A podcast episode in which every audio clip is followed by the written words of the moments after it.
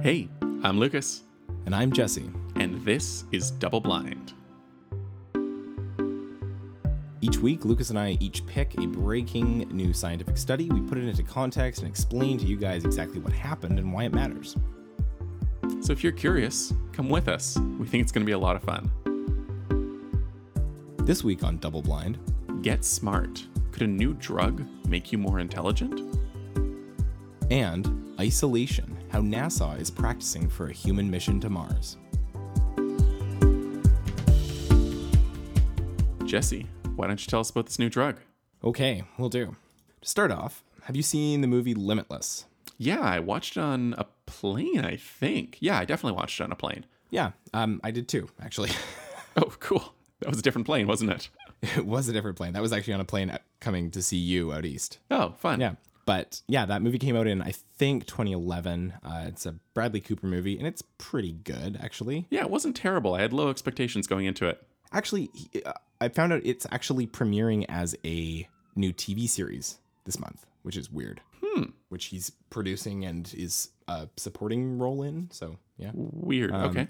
anyway, but that's a, that's a tangent. So in in the film, he plays this down and out writer who starts taking this miracle drug. I forget the name of it in the film. It's some dumb name, and this drug ma- seems to magically increase uh, the the person who takes its focus, concentration, intelligence, memory, everything. They're basically they basically become superhuman. It's the dream I remember wishing that I could take something like that. Yeah, it sounds totally amazing. I think it's a fantasy for a lot of people that you could pop a pill and suddenly become like superhumanly intelligent. 100%. Yeah. Um, we're obviously a long way off from that world, but looks like we might be one step closer to it. Okay.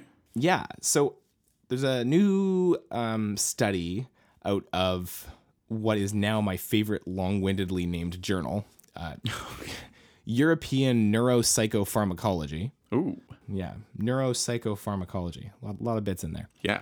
And it's uh, not as much a new study as it is a meta analysis, which we've talked about many times before.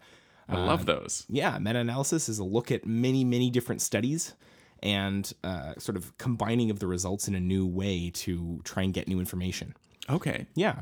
So this meta analysis is a look at all the studies that have been done in the last little while on a drug called modafinil. M- modafinil? Modafinil. Okay. Um, so so this is not a new drug. This is something that's been around for a while. Yeah, it's it was actually developed in the 70s. So we it's been around for, you know, a long time, although that's relatively new for for drugs to have been developed. Sure. So uh, you might know it more by its um, uh, brand name, which is Provigil. That's what it's sold under Okay, in the I- United Kingdom. I don't, but all right. Okay. um, it- the thing that it's actually prescribed for right now is narcolepsy. It's a wakefulness drug. Huh. Okay. So, narcolepsy, if you don't know, is a brain disorder that causes people to fall asleep at any time and be constantly fatigued. It's a pretty brutal condition, actually. Mm-hmm. And this this drug, Provigil, modafinil, is prescribed commonly, especially in the UK, as a treatment for it. Okay. Uh, and it seems to reduce a lot of the symptoms and improve wakefulness and ability to function in everyday life for people with narcolepsy. awesome. Sweet. But for some time now, it's been taken by people without a prescription, something that we call off label in this case, which is Okay. taking it for something other than its intended effects. It- now is it available without a prescription or is this like a black market type Well, thing? Uh, there- it's a weird thing. I I believe it's, see, it's not illegal to obtain without a prescription in a lot of places, but you still need a prescription to get it. Oh, okay. So that seems odd. But I was able to find a ton of websites where I could order it online. gotcha. so it's nowhere near the schedule level of drugs uh, like more common like party drugs or other you know per- perhaps ones like Adderall that are that are known to be used and abused a lot by people. Gotcha. It's it's pretty easy to obtain is what I'm saying. We don't endorse it, but you could go online and you could order some to your door for relatively cheap. Often drugs that don't get abused a lot or don't have a high potential for abuse don't really get sanctions put on them. So they're still easy to access even if they're not available without a prescription Okay. right? And that's one of the key things about this drug is it doesn't seem to have a ton of side effects. It's not one that is easy to abuse. Huh. Well, that's nice. Let's talk about what the actual positive effects are first because we haven't even done that. Sure. This is a drug that's being taken for its positive effects. which are, in this case, if you don't have narcolepsy, an increase in concentration, decision making, creativity, problem solving, and ability to learn and solve problems. Whoa, so it sounds like the drug from Limitless almost exactly. It sounds a lot like the drug from Limitless. Now, okay. th- yeah, as, as I mentioned earlier, Adderall is a drug that's frequently taken in universities and colleges and even high schools. Uh, It's Mm-hmm. legally obtained by students or, or legally obtained by getting a legit prescription for. Um, for it for the treatment of, for example, ADHD, it's known as a very overprescribed drug. It's pretty easy to get a prescription for. Oh, Okay. Um, Adderall is basically meth. Like chemically, they're basically Really? the same. It's just a clean meth. Really? Yeah, I mean it's an amphetamine, right? Huh. I actually didn't know that. Yeah, there's a great Vice article where a former meth head Yeah. takes a similar dose of Adderall and compares the experiences. And he describes the Adderall high as exactly the same but without sort of the problems caused by impurities in the meth. So, yeah, I- another one that is that's often taken like this is Ritalin, but the, the problem with those is they have a lot of side effects. Um, they're dangerous. They can be very addictive. Um, they there's dependency that happens very quickly, so it becomes tough to wean off of them.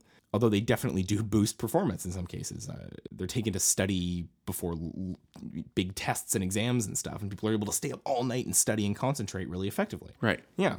So back to modafinil. There there've been a number of studies on it in the past, but they've been mostly focused on its effect on sick or sleep deprived individuals and not as much on healthy people. Sure. So what's cool about this meta-analysis is that they structured it in such a way that they basically removed all of the results that most of the studies were actually looking for where they were looking at the sick people and they looked mostly at the people who were not sick who were receiving the drug. Oh, so did they look at like what was used as the control groups in a lot of these studies? That's basically the idea. oh, that's clever of them. in the original studies, of course, those were the groups that were not paid attention to, aside from the fact, aside from to use them to balance out the results and, and control for for, the, of for the course. results. Um, But in this case, those control groups were the subjects of, the, of this meta analysis, really. Huh. That's very cool. I like that. Um, they looked at 24 of the most recent studies that were done on modafinil, and of course, as I mentioned, focused on its effect on healthy people. And what they found kind of backs up the anecdotal observations that have been floating around on the internet and verbally for a long time, which is that uh, it does actually improve performance in a lot of in a lot of areas.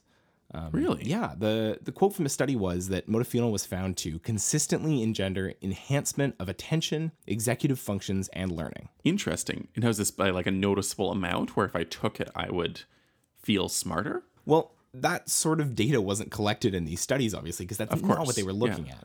So all we have there is anecdotes from people who take this drug. Um, Right. There's some people who are relatively well known who do. One example is the guy who runs the Bulletproof Executive blog that a lot of people are talking about. He the Bulletproof coffee idea of putting butter in coffee in the morning came from that.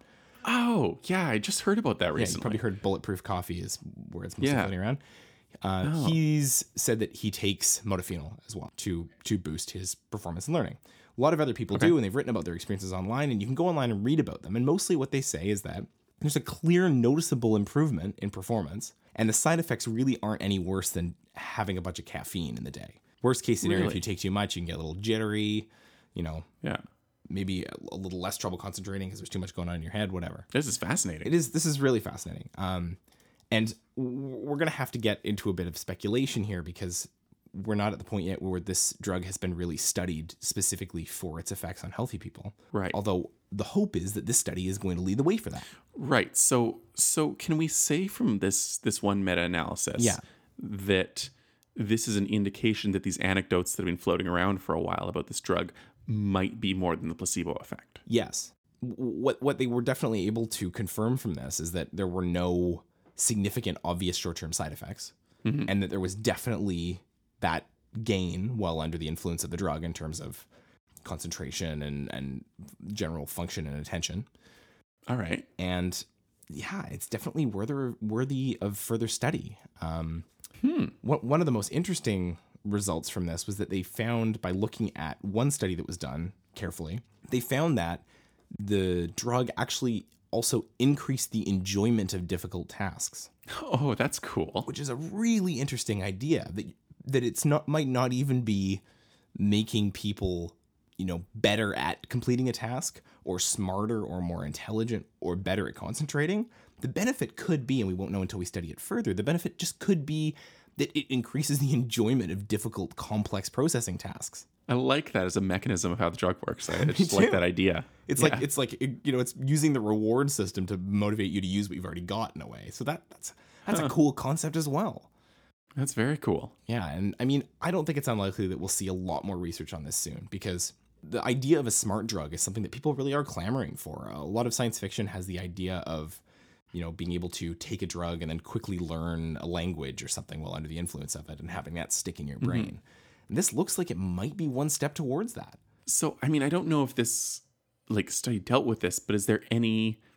Wait, I guess this is questions two part. So, does the information stick in your brain after you've learned it under the influence of the drug? Is there Yes. any indication of that? It does. Yes. Cool. At least from one of the studies, there was retention of the information the same way after. So so yeah, so you retain information, but is there any like long-term increase in intelligence or focus or concentration or is this just purely when I'm under the influence of the drug? Yes. Well, this is where this is where we get to the the, the key shortcoming of this whole meta-analysis and of the studies it's looking at, which is that there is no long-term research, Right. Gotcha. So even for side effects. even even for side effects. We don't know Right. whether this is something that might have no side effects or something that might cause brain cancer. Right? There's, there's no. This has not been studied really beyond the scope of a couple a couple hours or days after you've taken the drug.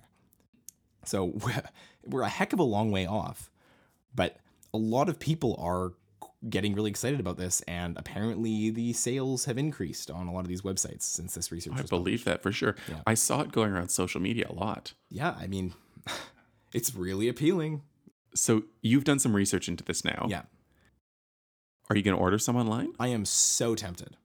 I, Yeah? like I, I am so so tempted. I I don't think I'm going to, just because. Okay.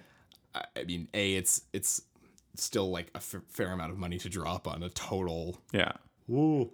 Uh, and B, I just don't like. I just don't know. There's not enough information out there. I I'd need to see one study dedicated to the taking the drug as a healthy person before I would Right. be at least open to trying it. And once again, I'd like to remind everybody that we do not condone the purchasing of illicit drugs online or other means. But if you do, please email us and tell us what your experience was like.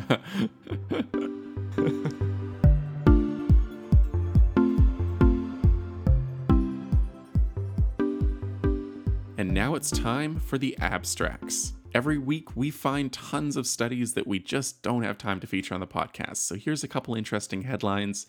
You can find more details on these at our website, doubleblindscience.com. Well, this one I thought was pretty incredible. This Massachusetts based company has developed a device that can keep a heart alive in a box after it's been taken out of the body for a long period of time. Whoa. Yeah. Um, it, it, it's this heart in a box, on, and it's on a wheeled cart. Uh, so it has an oxygen supply and a sterile chamber for the heart and tubing to clamp the donor heart on and keep it fed with blood and nutrients. So it can actually have the heart continue to be pumping outside of the body. People are living longer. A study funded by the Bill and Melinda Gates Foundation found, as expected, life expectancy worldwide continues to increase. Right. But the interesting result is that so is the length of time that people spend sick at the end of their lives. Huh. Researchers found a 6.2 year life expectancy increase since 1990, but with only a 5.4 year increase in healthy life expectancy. Interesting. So that's nearly nearly a year of sick time at the end of people's lives worldwide.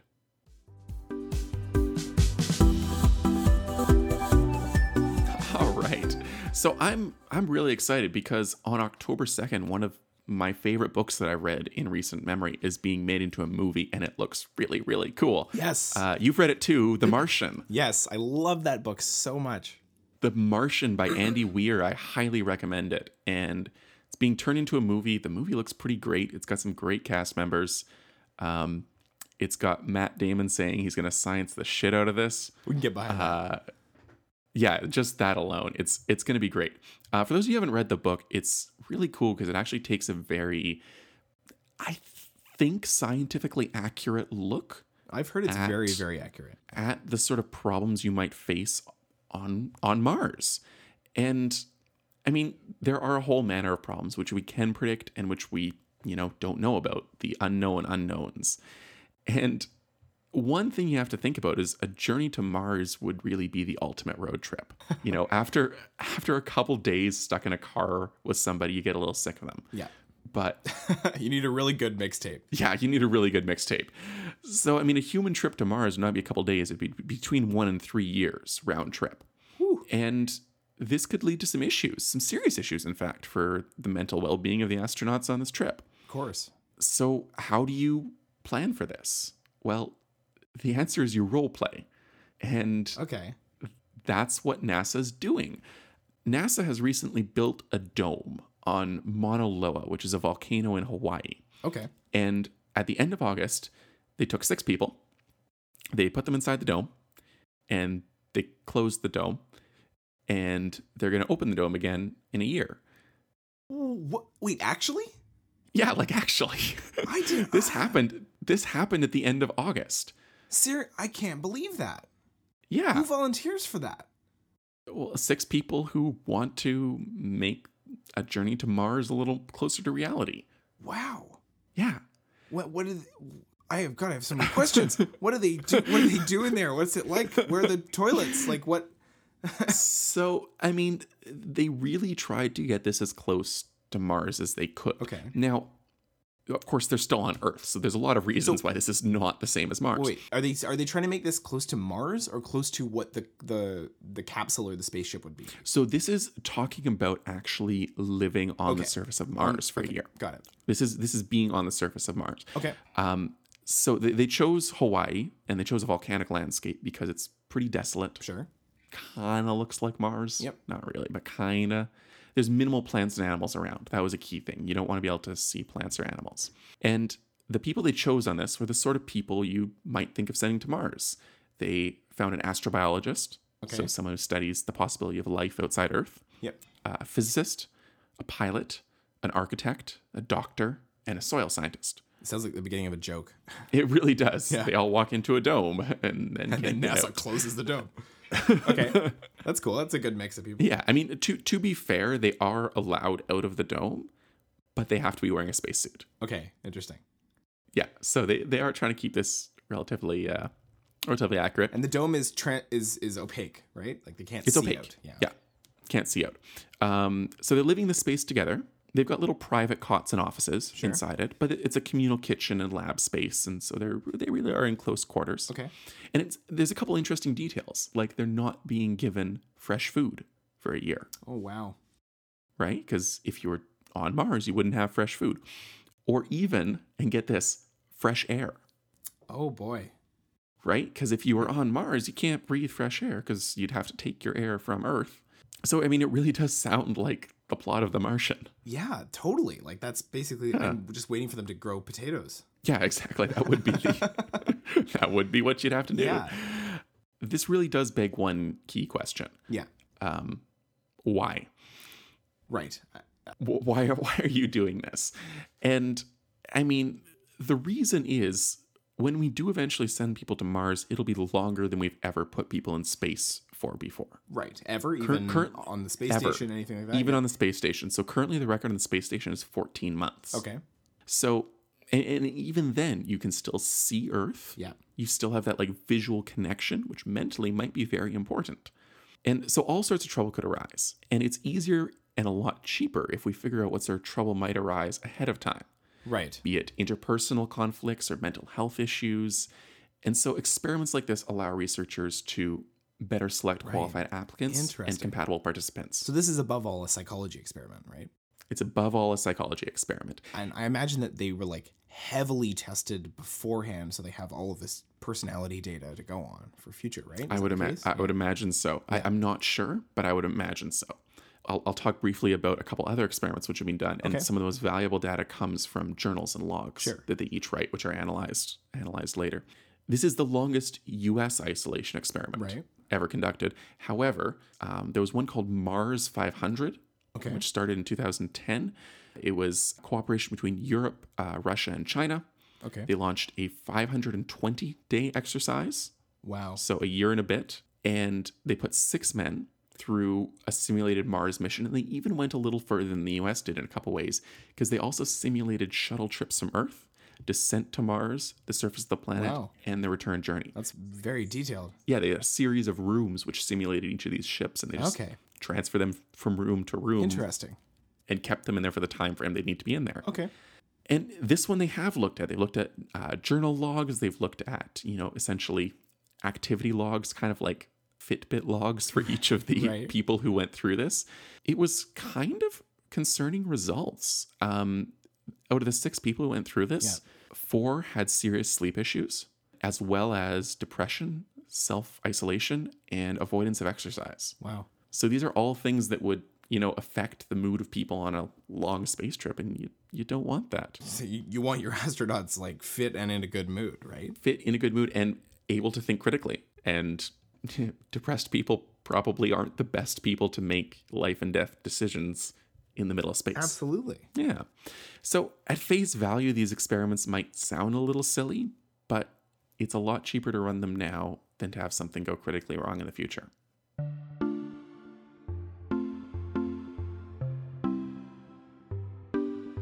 well, that's it for this week.